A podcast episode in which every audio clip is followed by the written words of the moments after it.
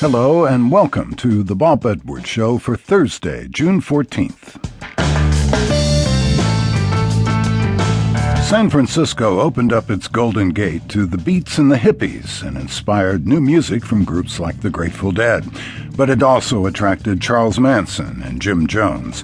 And while San Francisco is known for gay friendly liberal politics, there's always been a more conservative Italian Catholic element prominent in the power structure. It's also the cradle of progressive publishing. Rolling Stone was founded there, and today the city is home to Mother Jones and the online magazine Salon.com.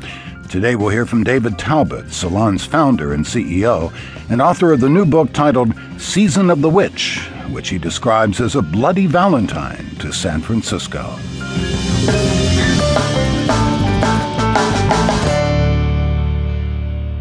There's an old line that nobody who lives in San Francisco is actually from there, and that's true for you as well, right?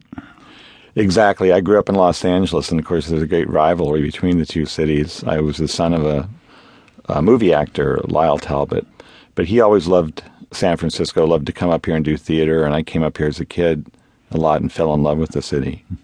You arrived in San Francisco just in time for the cultural upheaval you write about in this book. How old were you? Well, by the time I got to San Francisco, I was actually, uh, I had just graduated from college, so I was about 22. And uh, San Francisco in the early 70s was already quite different from the Summer of Love. The Cultural Revolution that had begun in San Francisco had begun to implode. The, there was political violence in the air, Symbionese Liberation Army and Patty Hearst, uh, the Zebra and Zodiac killings, uh, of course, Jim Jones and Jonestown, and so there a, a, real darkness had fallen on the city in those years. So was it scary or exciting?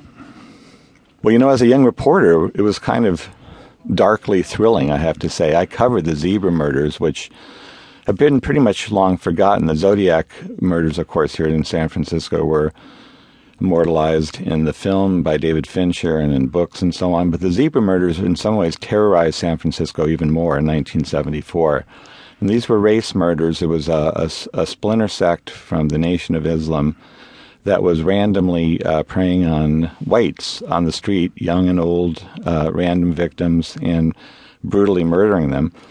Uh, at least 23 people by the police count, uh, finally were, were, were killed in this this uh, racial murder spree, and the the city was on the brink of a race war. I actually went into the projects in San Francisco in the Fillmore and was covering it. I, I felt no fear myself, I guess because I was a young and crazy reporter, but